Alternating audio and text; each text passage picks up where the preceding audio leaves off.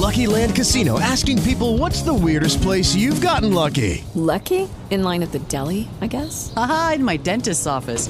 More than once, actually. Do I have to say? Yes, you do. In the car before my kids' PTA meeting. Really? Yes. Excuse me, what's the weirdest place you've gotten lucky? I never win and tell. Well, there you have it. You can get lucky anywhere playing at LuckyLandSlots.com. Play for free right now. Are you feeling lucky? No purchase necessary. Void where prohibited by law. 18 plus. Terms and conditions apply. See website for details. Cari amici, eccoci a un altro dei nostri incontri nei quali parliamo purtroppo ancora di Covid-19, ancora di coronavirus, perché siamo all'interno ancora di questa epidemia e ci sono sempre cose nuove, interessanti di cui parlare. Per esempio, avete sentito che in questi giorni ci sono questi, questi primi allarmi, però è importante parlarne di ogni cosa ai primi allarmi. Ci sono stati eh, 12 bambini, per esempio, in, in Inghilterra, eh, vari bambini a Bergamo, vari altri bambini in Liguria, alcuni negli Stati Uniti, che hanno sviluppato una patologia eh, che è molto simile a una sindrome che è stata già descritta negli anni 60, che si chiama sindrome di Kawasaki, dal, da quello che le ha, dat- ha dato il nome.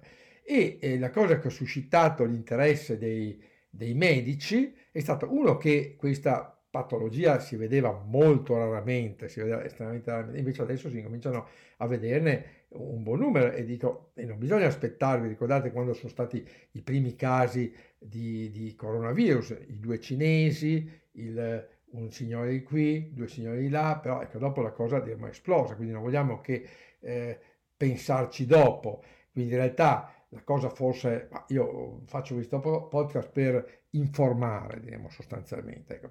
Il discorso è che alcuni di questi bambini sono stati trovati positivi al coronavirus, quindi non si sa se ci sia sicuramente una relazione tra coronavirus e questa sindrome, però ci sono tanti dati che fanno pensare a questo. E allora è importante che noi conosciamo cos'è questa malattia. Questa malattia è una malattia che io potrei chiamare, tanto per chiarire un po', sindrome mucocutanea linfonodale. Cosa vuol dire? È una malattia che colpisce le mucose, colpisce la pelle e i linfonodi. Questo non deve stupire perché i bambini hanno una reattività diversa rispetto agli adulti. Le patologie infantili spesso si manifestano sulla pelle, spesso si manifestano sui linfonodi e, questa malattia colpisce nell'80% dei casi bambini sotto l'età dei 5 anni, ma ancora più eh, di più atto, bambini atto, eh, sotto i, i 2 anni ed è una, una, patologia in cui vediamo che c'è una febbre alta per vari giorni,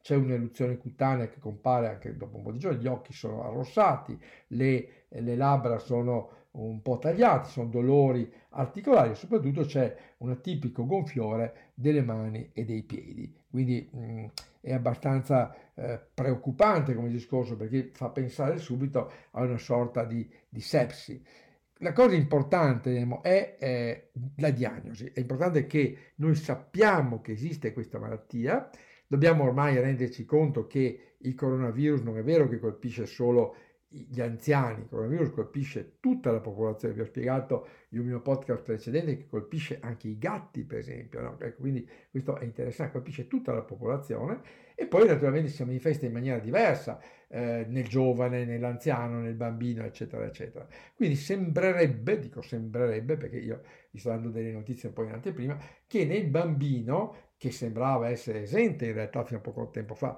da coronavirus, possa, possa manifestarsi in alcuni casi con dei sintomi tipici della sindrome di Kawasaki. Perché è importante che noi sappiamo questa cosa? Perché in realtà se tu cogli precocemente questi sintomi, perché c'è l'età, ci sono questi, questi sintomi caratteristici, il bambino viene ricoverato, si fanno delle gamma globuline in alte dosi, si fa dell'aspirina endovena e, e la sindrome passa. E difatti nel, eh, nella gran parte dei casi diciamo, questa malattia è benigna e, eh, e, si supera. Però poi c'è sempre un 25%, che quindi non è poco, eh, di casi in cui, soprattutto se non si, non si cura, ci sono eh, delle complicanze a livello vascolare. Qui torniamo un po' al, ai concetti che abbiamo espresso in altri podcast. Vi ricordate che il, anche il virus nell'anziano, com'è che uccide l'anziano? Lo, lo uccide per esempio eh, con delle eh, trombosi, con delle trombosi massive.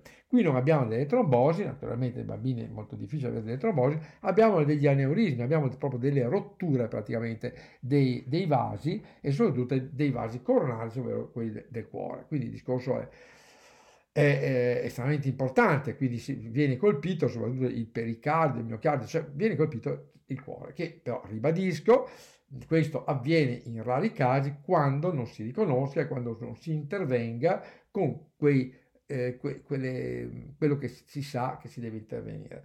Allora eh, ho citato appunto l'aspirina e le gamma globuline. Allora è importante capire un concetto generale. Il problema, eh, come anche in altri casi, non è il virus in sé, è l'infiammazione e la tempesta citochinica evocata dal virus. Difatti, tra l'altro, questa malattia, le, le, conseguenze di questa malattia si verificano soprattutto 2, 3, 4 settimane dopo l'inizio, quando siamo già in fase di convalescenza. Quindi nella fase di convalescenza normalmente il nostro corpo non, non secerne più delle citochine dell'infiammazione acuta, secerne per esempio le citochine dell'infiammazione subacuta. E quali sono queste? L'interleuchina 6, quella famosa interleuchina 6 che abbiamo già detto essere responsabile della della gravità dei casi di coronavirus anche nell'anziano. Quindi eh, in realtà eh, dobbiamo tener conto che noi dobbiamo in ogni maniera mettere, come ho già detto tante volte, le, le persone che, che, vivono questo periodo epidemico, alcuni dicono che il periodo durerà un mese, tre mesi, sei mesi, adesso una ricerca recente che ho sentito oggi dicono che potrà durare due anni, quindi eh, vivendo convivendo col virus, cosa dobbiamo fare? Dobbiamo abbassare la reattività immunitaria, senza naturalmente eh, inibire del tutto la nostra immunità, affinché quando il virus colpisce non crei questa tempesta citochinica, questa iperreazione immunitaria che è dannosissima sia nell'anziano sia nel bambino, che sono direi le due categorie più a rischio sostanzialmente. Ecco, quindi questo.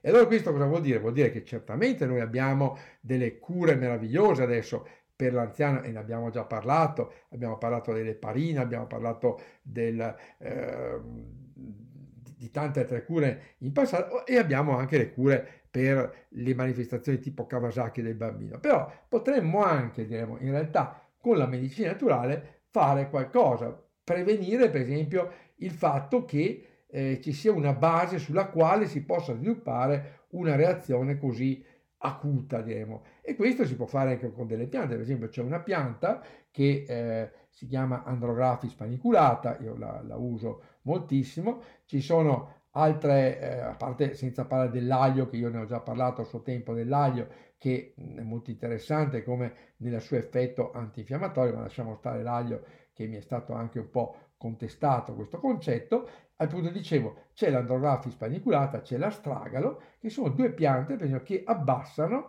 questa iperreattività immunitaria, quindi non potremmo benissimo nel bambino dare queste, mh, queste mh, nella fase epidemica, nella fase pericolosa, nella fase in cui possiamo pensare che sia un'esposizione a questo, queste pianticelle che sono del tutto innocue in piccola quantità, in modo che eh, diminuiamo la eh, la reattività infiammatoria senza peraltro andare a creare dei problemi immunitari come potrebbe essere alcune volte, per esempio potrebbe essere interessante somministrare anche l'echinacea, però l'echinacea non sarebbe indicata perché andrebbe a fare un'azione, adesso non sto lì a spiegarvi, ma potrebbe eh, inibire il, la risposta immunitaria in maniera eccessiva. Quindi, allora, i concetti quali sono? Il concetto è sapere che questo virus colpisce in modo diverso, può avere delle multiformi manifestazioni, può essere la polmonite, può essere la trombosi, possono essere tante cose. Queste manifestazioni sono tanto più gravi nelle due età della vita più complesse, che sono le, le, l'anziano, diremo, e sono il bambino, l'età più complessa dal punto di vista eh, eh, immunologico. Importante sapere però che esiste questo problema nel bambino, abbiamo detto quali sono quei sintomi in maniera molto attenta, dicevo il bambino che ha la febbre alta, che ha un'eruzione cutanea, che ha gli occhi iniettati di rosso, lo ripeto, che ha questo gonfiore tipico della sindrome delle mani e dei piedi, sapendo questo naturalmente uno lo sa e ricorre immediatamente alle cure ospedaliere ovviamente perché necessita di cure endovenose. Però sapendo anche il perché si verifica questa sindrome, che in realtà è una sindrome che può essere dovuta anche ad altri virus, è una sindrome reattiva e, se, e questo virus mm, sembrerebbe evocarla, sapendo che poi esiste questa sindrome reattiva, noi cerchiamo di abbassare questa anomala reattività nel momento in cui stiamo vivendo questa situazione epidemica. Arrivederci al prossimo podcast. Step into the world of power, loyalty and luck. I'm gonna make him an offer he can't refuse. With family, cannolis and spins mean everything. Now, you wanna get mixed up in the family business. Introducing The Godfather at Choppacasino.com. Test your luck in the shadowy world of The Godfather slot. Someday, I will call upon you to do a service for me. Play The Godfather now at Choppacasino.com. Welcome to the family. VGW Group. No purchase necessary. Void where prohibited by law. See terms and conditions. 18 plus.